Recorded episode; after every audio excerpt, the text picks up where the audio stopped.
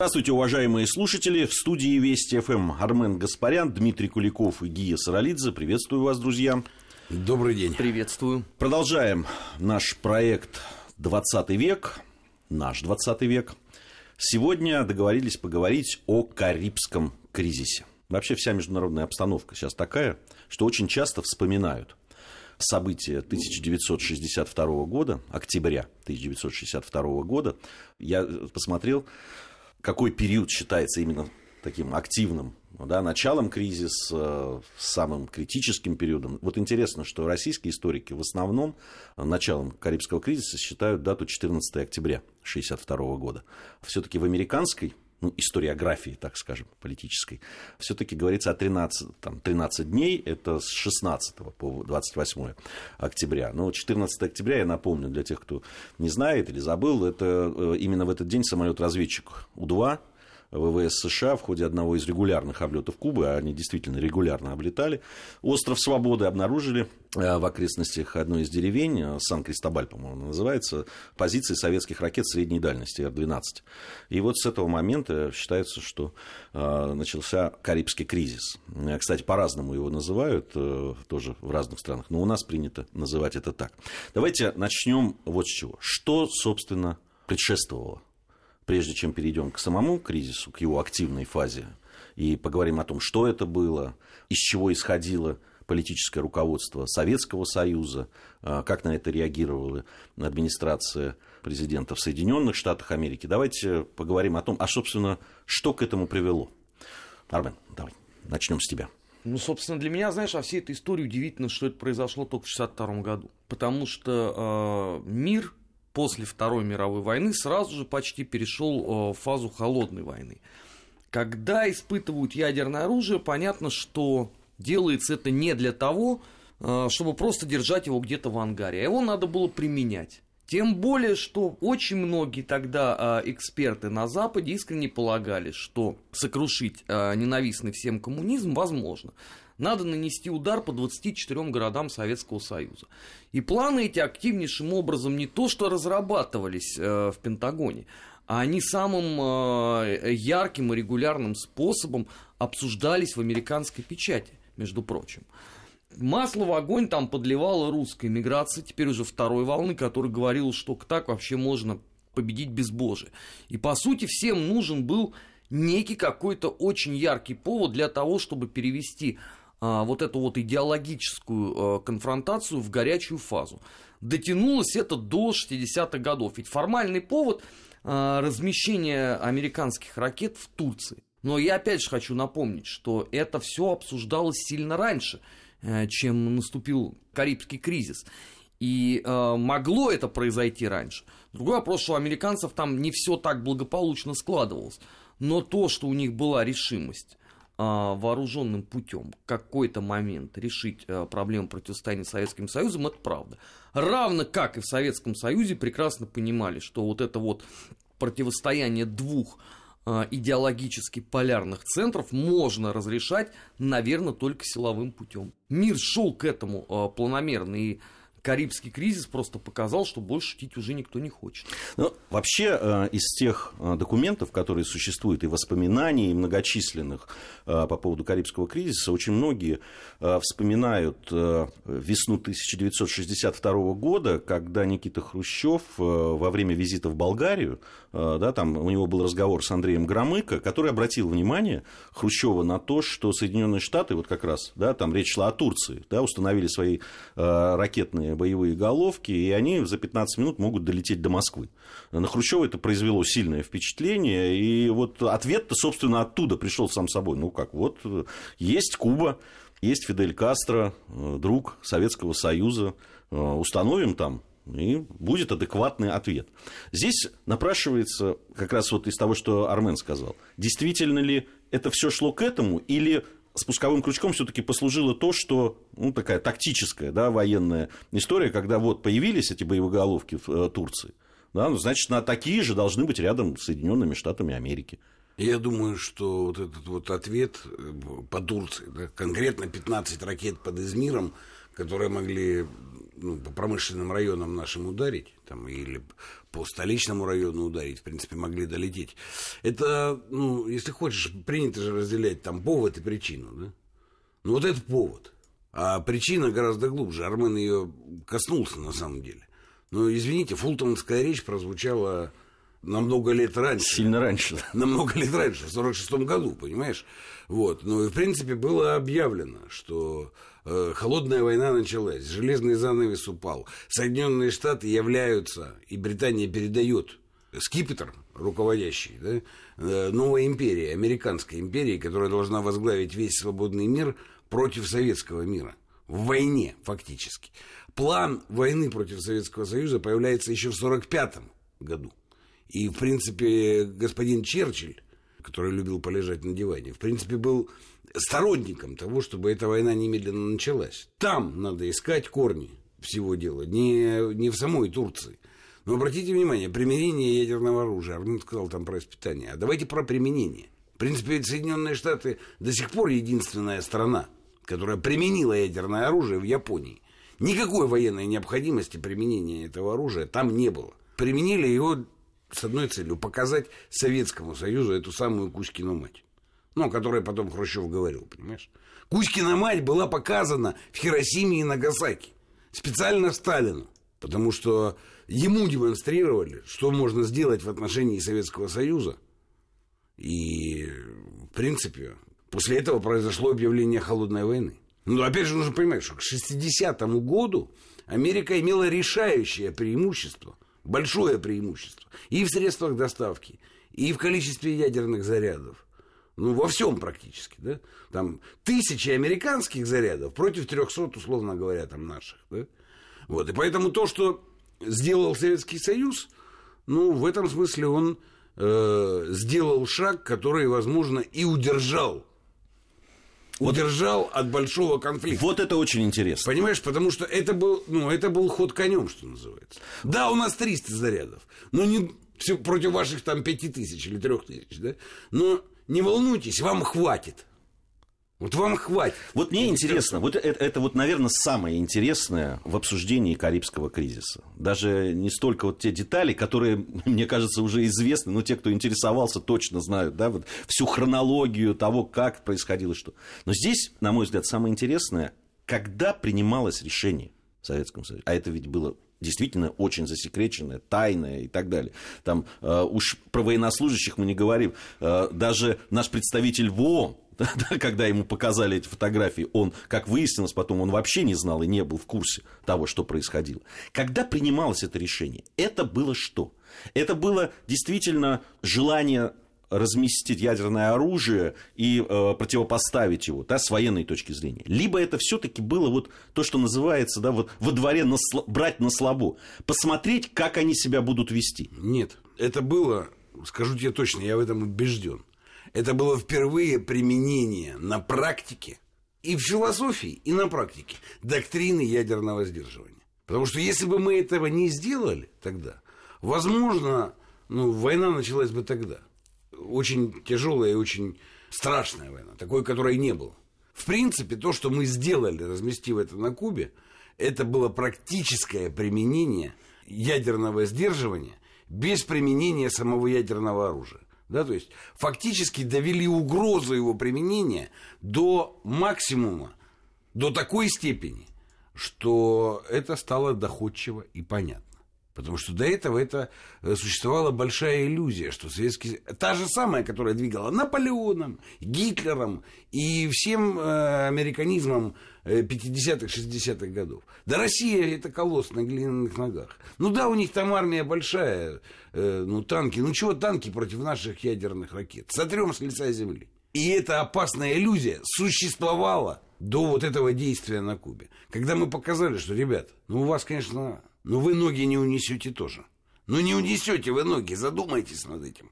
И вот это действие было самым доходчивым действием, которое, с моей точки зрения, остановило тогда серьезную, настоящую, ужасную войну ядерную. Армен, когда маршал Баграмян а именно на его плечи легла разработка этой операции, когда эту операцию готовили, сразу, ну, судя по воспоминаниям и судя по документам, сразу было известно, что слабое место у операции, собственно, это невозможность скрыть ракеты от самолетов разведчиков. Но летали они там, как у себя дома, чего уж там говорить.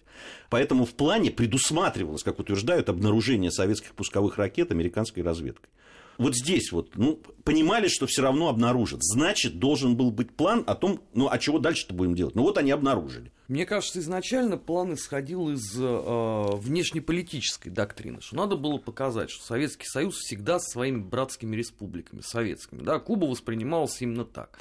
На втором месте, конечно, э, все понимали прекрасно, что американцы обнаружат эти ракеты. И, скорее всего, это произойдет в ближайшие же дни, Поэтому расчет строился на то, что мы покажем, что у нас это есть. Мы покажем, что мы нацелили их на военные стратегические объекты Соединенных Штатов Америки. И тем самым, по сути дела, э, начнем склонять Вашингтон к серьезной дипломатической э, игре. Потому что э, это вот действительно тот самый элемент сдерживания. Другой вопрос, что вот мне все-таки кажется, мы опять попались на вечную нашу историю, что мы поверили, что с нами будут разговаривать политические люди, да, истеблишмент. И в очередной раз мы наткнулись на, сразу же на то, что американские военные сказали, надо бомбить. Надо сносить, невзирая на последствия, потому Слушай, что это прямая угроза. Ну, многие же говорят о том, что они сначала не поверили в то, что там именно ядерное оружие. А, ну, они не поверили. Они исходили из того, что, ну да, появились там ракеты, но нет, ну, я, не ядерное. Это было у них первые два-три дня. Потом они все-таки поверили, потому что они стали снимать с э, многих точек, стали э, тщательнейшим образом изучать э, данные вот этой вот аэроразведки и пришли к выводу, что русские все-таки привезли туда ядерное оружие. Тем более, что нашелся в Америке один аналитик, который задал совершенно справедливый вопрос. А зачем русским было бы тащить на Кубу ракеты какие-то иные? Ну ведь правда, да? Но сейчас э, уже война будет не э, танковых клиник. То есть первые два дня они не хотели в это верить, я Они не понимаю? хотели. Война же будет не войной там танковых э, двигателей и самолетов, это война ракет. Значит, если русские привезли, наверняка это то самое ядерное оружие. И вот тут вот уже игра началась другая совершенно. Причем в очередной раз все проспало ЦРУ, как это неудивительно прозвучит. Именно специалисты ЦРУ как раз больше всех орали о том, что это не ядерное оружие а что это просто ракеты, а в первый день там даже было сказано, что это муляж. То есть подводные лодки просто взяли и привезли муляж. Ну, что еще хотеть, в общем, да, от людей, у которых медведь там по улицам ходит. Они С балалайкой. Да. И водку пьет. И водку пьет. И да. потом а тут ядерное оружие. Вообще вот тут очень интересный психологический эффект. Да? Это впервые. Сидят ребята далеко, да, на всех мировых войнах только наживаются. Ну, гибнут солдаты, но по сравнению с тем, сколько гибнет людей, там, и мирного населения, и э, военных, да, там, в европейских странах, в России, э, в Советском Союзе, ну, да, не сравнить. Но при этом, да, все хорошо. И вдруг, впервые за всю историю, вдруг они начинают понимать. Когда предлагают Кеннеди, давай там военные, жахнем, а тут другие советники и другие военные говорят, а если они по нам? Да, вот это, это, это, это, это вот же впервые. Что вот здесь вот рефлексия это и заработала. Ну, то есть впервые ядерное сдерживание было реализовано и показало себя действенным политическим инструментом, не военным. Ну вот и реакция, да, потому что американцы ведь сразу там первый вариант вообще все, высаживаемся. Первый вариант, да, да, да. Обстреливаем, мы высаживаемся всеми дивизиями на Кубе там, и так далее. Но тут надо отдать должное уже Кеннеди, который один раз уже повелся на эту историю. Когда он только избрался, и было тухловато у него там с политической поддержкой и со всем остальным. Но военные американские ему предложили операцию в заливе. Хотя он долго сопротивлялся. В заливе сказать. свиней, да, да. Но они настояли, и типа рейтинг подымешь свой, Джон, что ты, собственно. Вот. Ну, и проблемку эту решим. И проблемку решим, да. Вот залив свиней позором закончился для американцев. И, в принципе, у Кеннеди уже была прививочка, что не во всем надо верить, так сказать, Пентагону. И вот этот вариант с мгновенной высадкой, обстрелом, уничтожением, они отодвинули в сторону. Вот начали блокаду. Кстати, вот как деградировало право международное, вот на этом можно увидеть, да? Ведь фактически что смущало самих американцев? Они даже слова подбирали, потому что, ну, блокада была актом войны. Размещение ракет на Кубе никаким актом войны не было, как и размещение ракет Турции. Турции, да? совершенно. Вот, э, поэтому... Вообще, и, можно сказать, зеркальное. И в международном праве строгий язык был, понимаешь? Переход к войне, не переход к войне, что против чего. Так вот, американцы извращаются и говорят там слово «карантин». Да. Да? То есть мы не блокада, а карантин, вот только типа военные суда. Ну, на что наши дают приказ нашим судам и капитанам не подчиняться. В принципе, возникает интересная ситуация. Советский Союз карантину не подчиняется. И вот тут начинается вообще ну, истерика фактически. Да? Потому что непонятно, что делать. Ударить очень опасно. Реализовать карантин, напасть на советские суда почти так же опасно и еще более бессмысленно. Ну и, пожалуй, это вот апогей этого кризиса. После введения этого карантина и после того, как мы отказались этому подчиняться. Интересно, но я хочу обратить внимание, что международное право работало тогда. Сейчас мы близко такого ничего не видим. Чтобы кто-то подбирал слова. Теперь есть одно универсальное слово – санкции, которые просто так вводятся, без всякого международного права, совбеза, ООН и всего остального. И сейчас в этом смысле ситуация гораздо опаснее. И она еще в одном смысле гораздо опаснее. Потому что тогда было понятно, что Советский Союз, вот все, что есть, вот тем и жахнет. И в этом смысле иллюзий у них было минимум. А сейчас у них есть иллюзии, понимаешь? И они питаются ну, там, разными теориями превентивного, полностью уничтожающего удара. Вот мы превентивно как ударим, и России нечем будет ответить. И это такой соблазн чудовищный, он пока живет. И в этом отличие сегодняшней ситуации от той. В том смысле, та ситуация была безопаснее. Потому что все-таки они ну, понимали, что мы не будем. Мы не промолчим. Не, ну я здесь, если уж проводить параллели, а мы с Арменом гораздо в этом проводить да. параллели. Параллели это ваша специальность. Раз в неделю. Раз в неделю мы этим занимаемся, да. А, я бы обратил внимание, конечно, на это вот в поддержку того, что ты сказал, Дим. А, я бы обратил внимание на события 25 октября. Именно в этот день да, важные события разыгрываются в ООН. Ну, собственно, тогда вот официальный представитель Соединенных Штатов Америки Стивенсон потребовал объяснений у нашего представителя Зорина, а, который, как вот потом выяснилось, вообще не имел никаких сведений об операции «Анады». Он, значит, потребовал э, объяснений по размещению военных установок на острове. Зорин категорически отказался от объяснений. Наверное, многие видели эти документальные кадры, где Зорин говорит о том, что вы не прокурор там, и не обвинитель, чтобы я тут перед вами отчитывался. А вот. Но аэрофотоснимки принесли. То есть, вот доказательная база, что называется, там озаботились ребята ну, чтобы на заседании ООН все-таки все это продемонстрировать, показать, доказать. Сейчас вон пробирками трясут, понимаешь? Тогда этим занимались, действительно. Я очень многое, э, вот э, как раз когда Карибский кризис достиг своего апогея, очень многие э, рассуждают, да, это такие, как в этой детской игре, да, гляделки кто первый... Кто первый сморгнет. Сморгнет, да, или отвернется. А, ведь ситуация такая была. И у разных историков, разных комментаторов, разных исследователей этого кризиса, а, все-таки по поводу того, кто моргнул первым, есть различные э, мнения. Э, Армен, на твой взгляд все-таки. Ну, вообще принято считать, что первыми моргнули, конечно, Соединенные Штаты Америки. Это правда. А, что среди окружения Кеннеди нашлись люди, которые поняли, что шутки уже закончились. И последствия могут быть самые фатальные. И вообще, ведь если мы даже вот исходим из э, официальной версии, которая в Соединенных Штатах, вот встречается журналист Скали, советский разведчик Феклисов, они договариваются, на этом месте теперь мемориальная табличка, э, Скали Герой Америки, Феклисов в 96 году получит звание э, Героя Российской Федерации, и вот два человека, которые, по сути дела, предотвратили а, мировую войну. Потому что Скали понес Кеннеди, Кеннеди маякнул, что все понятно, давайте, ребят, сушим весла. Сигнал передается в Москву, Москва устами э, радио Москвы объявляет на весь мир, что все как бы. Поэтому здесь-то с этой точки зрения ничего спорить. Другой вопрос, что ведь, ну, в глубине души и мы тоже были готовы моргнуть.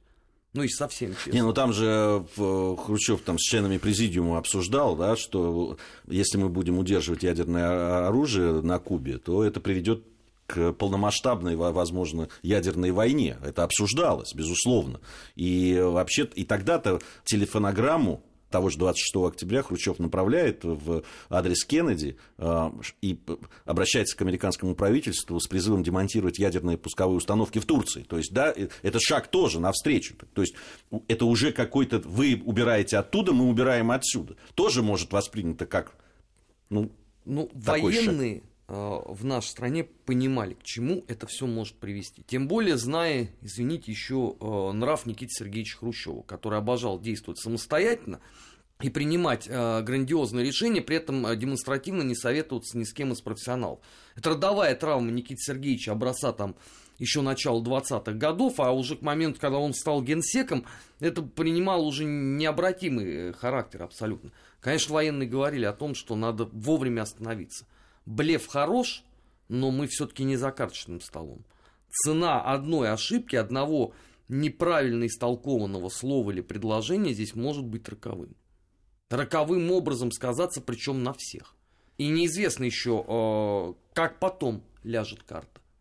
А вот э, события, которые там произошли сразу после 26 э, октября, 27 называется она «Черной субботой», это тогда ПВО ну, для кого черная, для кого не очень. Тогда ПВО Советского Союза сбили разведчик США У-2, э, пилот погиб, э, параллельно в Сибири был перехвачен второй самолет-разведчик, в Кубе произошел э, на Кубе инцидент, и эти события напугали американских военных. Но... Ну. Они начинают требовать срочно разрешить вторжение, иначе вот это для них как бы это сигнал, что русские начали действовать. А я думаю, что не в этом сигнал это был очень опасный сигнал для разрушения идеологии и вот этих вот иллюзий э, превосходства и преимущества. Потому что ведь они э, убеждали и своих летчиков на У-2, и вообще была такая идеология, что русские не достанут. У них нет ничего. В принципе, пролет высоко, высоко летящего вот этого высотного самолета вещь абсолютно безопасная, потому что ну, э, ничего у русских такого нет. Вдруг выясняется, что есть. А сразу же возникает вопрос, а что у них еще есть? А может, у них есть что-то, чего мы не знаем? Да, и начинается вот так, ну, такая вот рефлексивная игра. Вот, поэтому я думаю, что испугались они больше всего идеологического разру... ну, вот разрушения, да, вот этой вот это идеологии своего преимущества. Ну, кстати, она потом и сработала, ведь как интересно, когда соглашение это заключили о выходе из Карибского кризиса, да, то там было, с одной стороны, вывод наших ракет, а с их стороны гарантии того, что они не нападут на Кубу. Да. В общем, да, и это, ну, в принципе, это была, ну, такая стратегическая победа.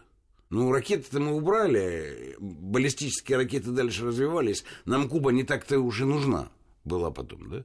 А вот институт гарантии, в принципе, до сих пор работает. Ну, о том вообще, о том, что, как, как мы вышли из этого кризиса и его последствия мы еще поговорим. Э, сейчас у нас время новостей. Армен Гаспарян, Дмитрий Куликов, Гия Саралидзе в студии Вести ФМ. Мы продолжим э, сразу после новостей. Продолжаем нашу программу. Сегодня э, говорим о Карибском кризисе. Армен Гаспарян, Дмитрий Куликов, Гия Саралидзе по-прежнему в студии Вести ФМ. По поводу того, как выходили из кризиса. Там же очень любопытная вот эта встреча брата Кеннеди, тайная встреча в советском посольстве, они встречались с Добрыниным, и на ней Роберт Кеннеди, собственно, да, сообщил советскому послу, что ситуация э, в любой момент может стать неконтролируемой, сделал те предложения, которые, э, вот, о которых и Дима говорил, там, кстати, не только гарантии ненападения на Кубу, но и блокаду, убрать ядерные боеголовки с территории Турции, ну, тоже там потом мы поговорим об этом, не все так просто было. И на следующее утро уже э, да, это соглашение было готово. Мне о самом механизме, мне интересен сам механизм. То есть брат, ну понятно, у него был э, в статус там и так далее, но брат президента тайно приезжает в посольство и с нашим послом о чем-то договаривается. То есть это были такие налаживания каких-то коммуникаций, которые потом станут очень важны да, для того, чтобы не загонять ситуацию вот до такой, не доводить ее до такой крайности. Вот это очень любопытно, на мой взгляд. Но не было другого варианта. Надо было решать вопрос экстренно. А все средства для этого были хороши. Понятно, что когда у тебя а, есть куча стервятников, а я напоминаю, что сразу после того, как а, условно Карибский кризис был а, завершен, там же был вопль отчаяния у Пентагона. Некоторые же договорились до того, что это абсолютное э, поражение Соединенных Штатов, и после этого жизнь закончена. И, конечно, в клане Кеннеди прекрасно все понимали, какой будет вопль, отчаяния, да, если об этой встрече будет известно. Потому что, конечно, по этикету это надо встречаться в Белом доме, официально приглашать посла, соответственно, вопли потом будет на месяц вперед. Время поджимало, поэтому э, поступили нестандартно. Приехали на территорию посольства Советского Союза, чтобы побыстрее э, начать договариваться. Все понимали, что тут же еще э, ситуация-то осложнялась позицией Кубы – которая в тот момент сказала, что если вы посмеете начать выводить советские ракеты, то это абсолютное предательство всего коммунистического дела. В Соединенных Штатах Америки же эту позицию тоже знали и понимали, что если, извините, здесь э, доктрина абсолютная такая марксистская, да, то Союз еще может на это и не пойти. Ну, что хотеть-то от этих людей? А, поэтому старались максимально а, сделать быстро. Победители, в конце концов, не судят. Да, это мало похоже на классику условно-политических э, договоренностей и консультаций, но и, извините, и случая такого другого в мире не было. Вообще вот это вот выход из э, кризиса, он очень любопытный. Ведь э, с одной стороны, этот Карибский кризис был разрешен мирно. Что можно, да, и, и приписывается как большое достижение, что Кеннеди, что Хрущева. С другой стороны, факт вообще выхода из этого кризиса вот так мирно не удовлетворил часть элиты, что в Соединенных Штатах Америки, что в Советском Союзе. А ты знаешь, за этим ведь глубокие основания.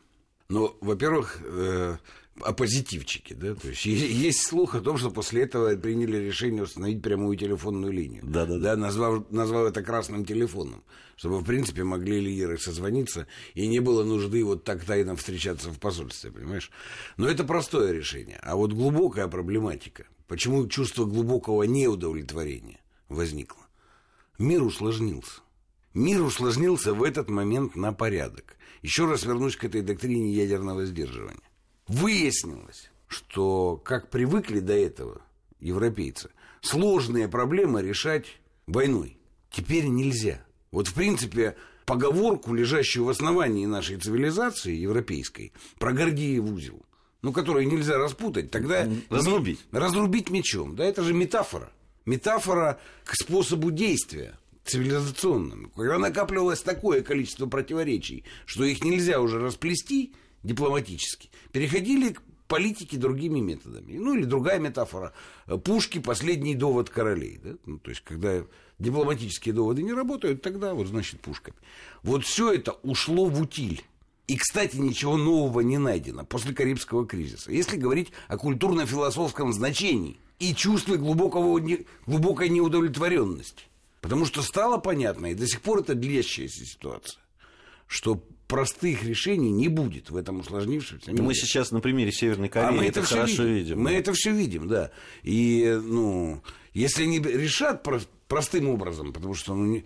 пиар ведь тоже дво... ну, двуединый, понимаешь? Если ты пригнал три авианосца, то ты надулся очень сильно, ты накачал свою фигуру, ты очень поднял свой статус.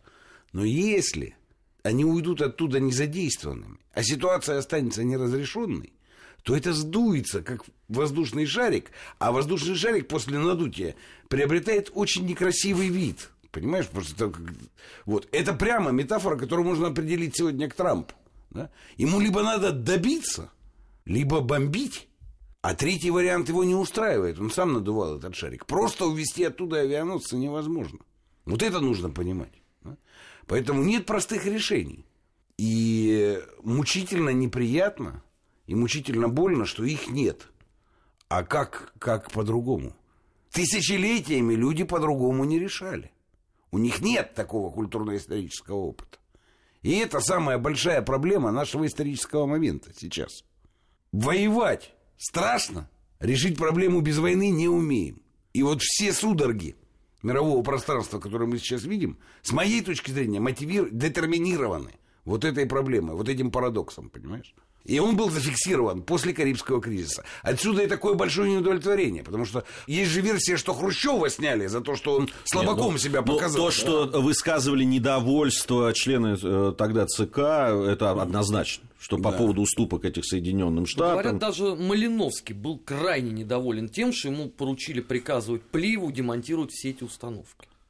Что само по себе говорит тоже о многом. Хотя Малиновский, э, профессиональный военный, он лучше всех, наверное, понимал, к чему это может привести. Ну, в Америке тоже Лемей заявил тогда же, во всеуслышание, что отказавшись тогда атаковать Кубу, Америка признала свое поражение. Он прямым текстом это сказал. А вот, и э, действительно, недовольных-то было очень много. Реально много. Со всех сторон. Со всех сторон. Со всех сторон. Да. Собственно, и Фидель Кастро тоже высказался по этому поводу. А, а вообще непонятно, кто был доволен, понимаешь, вот тем, что произошло. Вообще непонятно, кто ну, был считается доволен. двое, Кеннеди и Хрущев они были довольны тем, что они избежали э, ядерного противостояния. Ну, по крайней мере, так тогда утверждалось. Ну, наверное, да. Хрущев даже в воспоминаниях потом говорил, что...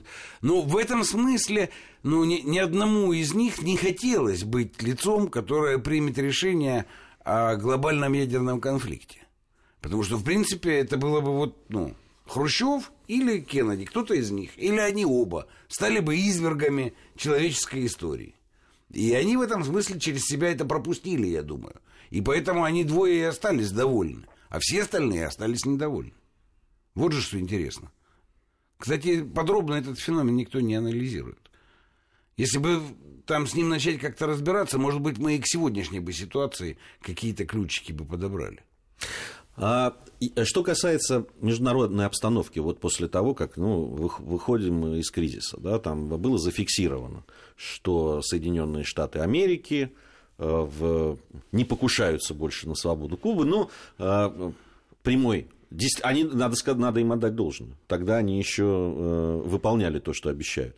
Э, другое дело, что все равно ну, блокада, все равно, военными да, методами, военными потому методами. Что психологические операции, операции Нет, санкции это были, санкции, блокада, были. там и все, все остальное, да, Да. там э, санкции никто не отказался, решили брать измором, что называется, рассчитывая на то, что ну внутри там э, какие-то процессы начнутся на Кубе, поддерживали диссидентов кубинских и так далее. Но вообще, э, если говорить, Армен, о том, вот каким мы увидели мир после того, как вышли из кризиса. Он сильно изменился. Ну, я не говорю об вот философских сейчас э, вещах, о которых говорил э, Дима. Ты знаешь, здесь очень двойственная позиция, потому что, с одной стороны, многие, конечно, поняли, что подошли к самому краю пропасти. И что дальше э, мир уже никогда не будет прежним, потому что и теперь, если война, то это обязательно одна из двух великих держав может применять ядерное оружие со всеми вытекающими оттуда последствиями. А если применит одна, то применит да, вторая. То автоматически, да, применяет вторая. Но при всем при этом вот в самой Европе многие не поняли до конца, что тогда произошло. Для них это все была какая-то очень далекая история. Где-то там на Кубе, а, что-то там не поделили Советский Союз и Соединенные Штаты Америки. Разговор-то там в Европе был какой? Ну, это где-то далеко за океаном, как и в случае с Японией. И это же не в Болгарии там взорвалось, да, там, или условно там не в Голландии, а где-то там в Японии. Ну, а наш какое дело? И вплоть до а, условно вот 70-х годов, когда начались вот эти вот конференции по сдерживанию, а, по нераспространению, многие в Европе искренне полагали, что это некий какой-то локальный конфликт, который вообще никоим образом а, ни на что не повлияет. Потому что, ну вот, давай вспомним – страны разошлись после Карибского кризиса, да, по формальному признаку ничего не поменялось. Ну, кое было там идеологическое противостояние, да, такое оставалось. Как грозили друг другу, так и грозили. То есть, некий незначительный эпизод. Понимание произойдет уже в 70-х годах. Я хочу поспорить с тобой, Армен. Все-таки именно после Карибского кризиса пришло осознание того, что как-то надо договариваться. Как раз то, о чем э, Дима говорил. Что в этой новой реальности надо как-то существовать. Ведь в 63-м году уже, да, проходит там меньше года проходит, э, и уже Москва, э, Соединенные Штаты и Великобритания подписывают э, договор, запрещающий ядерные испытания э, в воде, в воздухе и космосе. Это в 1963 году. Мне кажется, это абсолютное последствие как раз э, Карибского кризиса. Ничего подобного. А к тому моменту уже все было давно испытано. Это, знаешь, Не, но... Э, эта бумажка, она зафиксировала просто достижения свои собственные. Мы продолжим наш спор. Просто сейчас э, небольшая пауза еще в нашем разговоре будет. Я напомню, что Армен Гаспарян, Дмитрий Куликов и Гия Саралидзе в студии Вести ФМ. Совсем скоро мы вернемся продолжим нашу программу, наш спор и наш разговор о Карибском кризисе. Продолжаем программу. Дмитрий Куликов, Армен Гаспарян, Гия Саралидзе в студии Вести ФМ. Говорим сегодня о Карибском кризисе.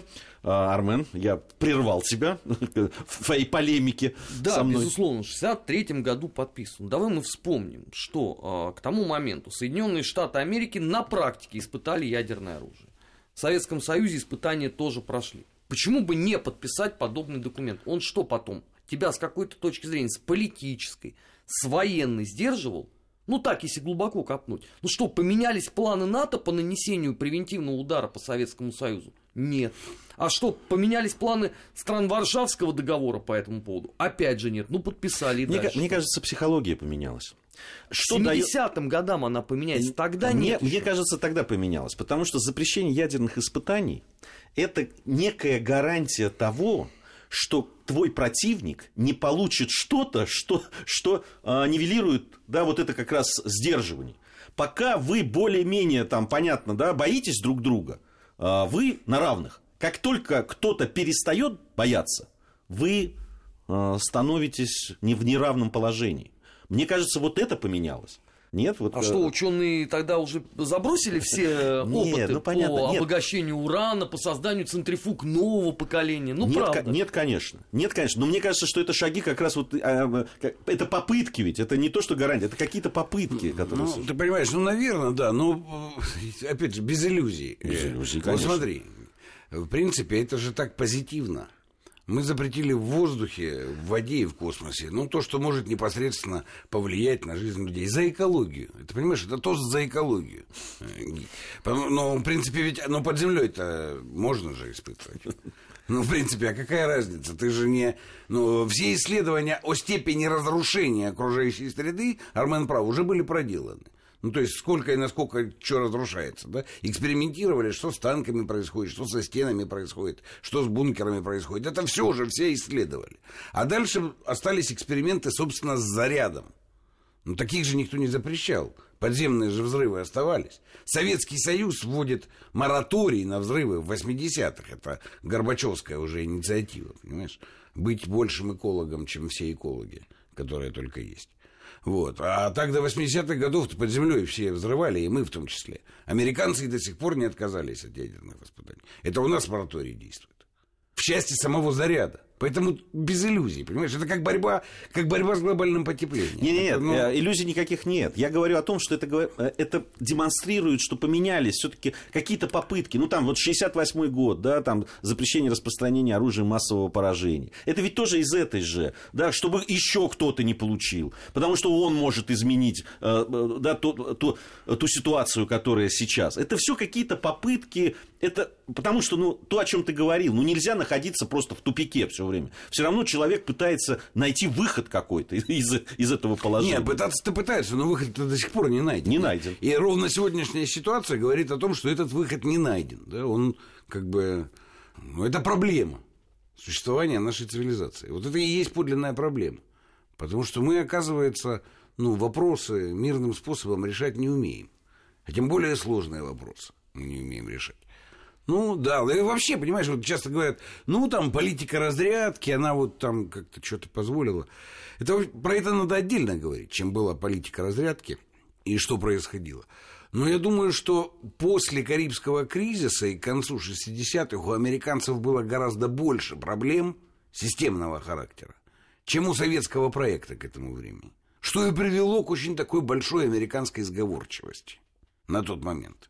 И, в принципе, все, что мы имели с конца 60-х до конца 70-х, вот десятилетия разрядки подлинной, вот в первую очередь было обусловлено наличием американских проблем, которые они не знали, как тогда решать. Ну, и действительно, здесь была права советская идеология, мы достигли паритета. То есть, понимаешь, да, э, вот, этот, вот эта проблема карибская, невозможности действовать за абсолютным преимуществом – которая была зафиксирована, к 70-м годам выросла из теоретической в объективную. Действительно был паритет. И не так, как тогда, в 61-м, мы должны были на Кубу поставить наши ракеты, чтобы донести до них, что, ребята, рыпнитесь, блин, всем будет плохо, вам в том числе, не увильнете. В 70-е исчезла необходимость вести что-то на Кубу или на Чукотку. Было очевидно, что и так долетит. и так мало не покажется. То есть, ну, процесс развивался. Конечно, вот э, то, что американцы протрактовали как победу в холодной войне, этот, развитие этого процесса затормозило, породило, породило новый комплекс иллюзий. Тебе медаль вешают за победу над Советским Союзом, а ты ни сном, ни духом, ну, ну ты получил медаль. А, так может мы действительно их победили? Так а что тогда на них смотреть? Но нету России уже, все, мы же уже победили их в 91 году. Клинтон медаль дала. Это очень серьезная идеологическая конструкция, которая вот эти вот барьеры 60-х, 70-х понижает. Барьер боли, да, там, или как чувствительность к боли понижает. Болевой порог. Болевой порог, вот, я забыл, как это называется, да, понижает. Интересно, ты говоришь о том, что кризис карибский продемонстрировал неумение разрешать без войны какие-то. Но как раз самое главное, что ставят да, в, ну, в заслугу, что ли, того, как себя повели страны в это время и по, по, по политике в Карибском кризисе в 1962 году, как раз то, что они сумели разрешить эту ситуацию. Не, они ничего не разрешили. Обрати внимание. Э, в принципе, проблем накопилось много между советским... Вот, вот тут ты прав, надо очень, очень важно разобраться. Проблем накопилось очень много. И была попытка силовым образом это решить. Американская, прежде всего, попытка. Да? Но им показали, что если будет силовой образ, будет Цугундер. И стороны зависли в этом положении. Потому что проблемы никуда не делись. Вся политика разрядки никуда не делась. Хотя риторика появилась. Мирное сосуществование двух систем. Мы там про это все рассуждали. Никто с нами мирно сосуществовать не собирался. Что и доказала последующая история, закончившаяся 91 годом. Проблемы все остались.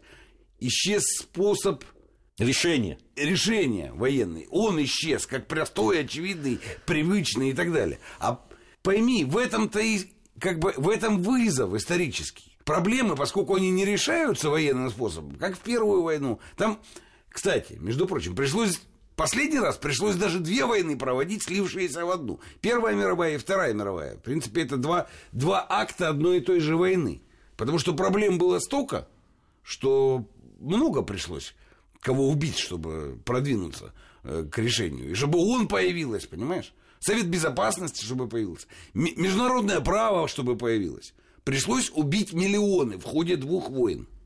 Так вот, когда это такие... Ну, нет этого способа. И страшно. Тебя могут убить, в первую очередь, тебя. Ну, ты войну не применяешь. А проблемы это продолжают накапливаться. Ну да, ну да, проблемы накапливаются. Ну, а, Армен, вот по поводу того, что все-таки э, тот же вопрос э, примерно, э, все-таки все эти заклинания, что вот научились решать без войны. Вот, разошлись мирно. Ты как, как к этому относишься? Вот. Резко отрицательно. Ну, После пламенной речи. Ну хорошо, а, ну, ну давайте посмотрим. А, это потом кого-то останавливало? Ну вот наступил 91 год, значит, не стало Советского Союза. Что, мир после этого не воевал?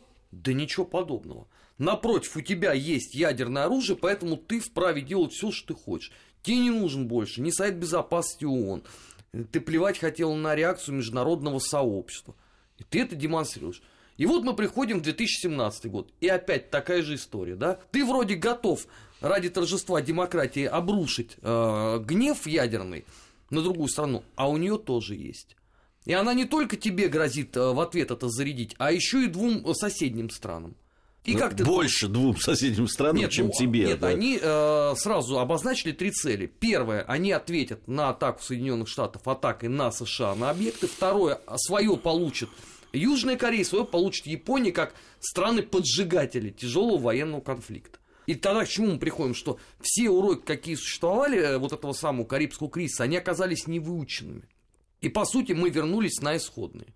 И здесь теперь самая главная интрига состоит в том, э, хватит у американцев ума по второму кругу не начать э, эскалацию или не хватит. Потому что... Э, не, ну по Дмитрий... факту эскалацию они начали. По факту они начали Нет, вывести ее на, на принципиально иной уровень. С это, использованием это... уже ядерного оружия. Дмитрий это абсолютно правильно говорит. Извините, если у вас там весь цвет Пентагона награжден медалью за победу над Москвой, чего вам бояться? В сознании у всех этих людей положен факт, что Москву они победили. Если они победили Москву, чего им не победить? Ну, ты понимаешь, Какой-то КНДР маленький. А, Мне кажется, что времена, которые, когда они ощущали себя победителями в холодной войне, все-таки прошли. Ничего подобного. Мне Ты кажется, посмотри, что ты они говорят. Понимаешь, вот э, заявление о том, что мы либо уже находимся в состоянии новой холодной войны, либо на пороге, это как раз говорит о том, что, ну, если мы находимся опять на пороге холодной войны, или уже э, холодная война э, идет между Россией там, и западным миром, так скажем. Слушай, Ну, это, Это говорят говорит- это российские говорит- политики, а не американские. Не, они тоже говорят про холодную Не, войну. ну там что-то Столтенберг говорил, но я разъясню. По крайней мере, я думаю, что я разъясню. Можно я буду заблуждаться сам. Вот, понимаешь, о сути вещей. Холодная война – это форма существования мира. Обрати внимание, 50 лет с момента объявления ну, холодной войны мир был достаточно прочным. И, кстати, прошел и Карибский кризис. Потому что холодная война – это форма существования мира и форма паритета. Вот когда они сейчас говорят про холодную войну и про то, что она им не нужна, они говорят о том, что никакого паритета и такого мира не будет. Вот что они говорят сейчас, понимаешь? Им действительно не нужна холодная война. Когда НАТО говорит, что им не нужна холодная война, они почти не врут. Потому что они говорят о том, что они разберутся с нами без всякой холодной войны. Им форма существования мира в виде холодной войны не нужна. Они почти не врут, а мы никогда не врем. Мы можем заблуждаться в наших программах иногда, но говорить стараемся правду. Э, Или, во всяком случае, о том, то, что думаем. Э, Армен Гаспарян, Дмитрий Куликов, Гия Саралидзе были в студии Вести ФМ. Надеюсь, совсем скоро мы с вами, наши уважаемые слушатели, вновь встретимся.